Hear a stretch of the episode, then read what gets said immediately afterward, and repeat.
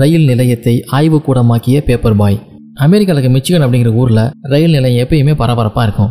அந்த பெரிய ரயில் நிலையத்தில் எடி அப்படிங்கிற சிறுவனும் வாழ்ந்து வந்தான். ரயில் நிலையத்தில் எப்படி ஒருத்தர் வாழ முடியும் அப்படின்னு நீங்கள் கேட்கறது சரிதான். ஆனால் அந்த பையன் அங்கேயே எந்நேரமும் இருந்தனால அப்படின்னு சொல்லலாம். அவன் அம்மா நான்சி மாத்பாக் எலியட். அவனை பள்ளியிலிருந்து நிறுத்திட்டாங்க. அவன் ஆசிரியர்கள் சரியாக கவனிச்சு பாடம் நடத்தல அப்படின்னு அவங்க அம்மா நினைச்சாங்க. அதனால எடிக்கு வீட்லயே அவங்க பாடம் நடத்தினாங்க. பள்ளியிலிருந்து எடி வெளியேறினது எதுக்கு தெரியுமா?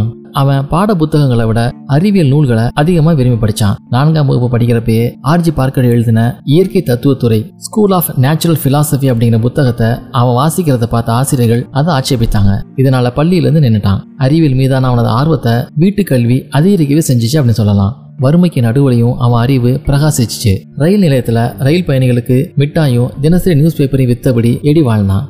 அதோட அறிவியல் ஆய்வுகள் பலவற்றில் சுய ஆர்வத்தோட அவன் ஈடுபட்டான். ஒரு நாள் பத்திரிகை விற்பனையில தீவிரமா இருந்தப்ப மூணு வயது சிறுமி ஒருத்தி மேல ரயில் ஒன்று மோதி பெரிய விபத்து நடக்க இருந்ததை சிறுவன் எடி கண்டுபிடிச்சான். இமை பொழுதுல பாஞ்சு அந்த சிறுமியை காப்பாத்தினான். அவன் தன்னோட உயிரை துச்சமா மதிச்சு செஞ்ச அந்த சாகசம் அனைவரையும் ஏத்துச்சு அந்த சிறுமியோட பேரு வந்து ஜிம்மி. அவ அந்த ரயில் நிலைய மேலாளரோட மகள்.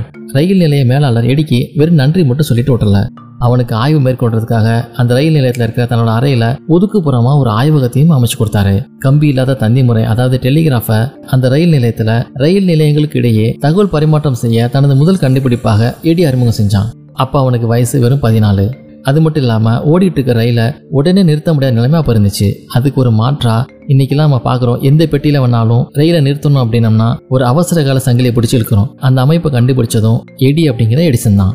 தன் வாழ்நாளில் ஏறத்தாழ இரண்டாயிரம் கண்டுபிடிப்புகள் நிகழ்த்தி உலகத்தோட கவனத்தையும் ஈர்த்து பிற்காலத்துல தாமஸ் ஆல்வா எடிசனா பிரகாசிச்சான் அந்த எடி என்ற சிறுவன்.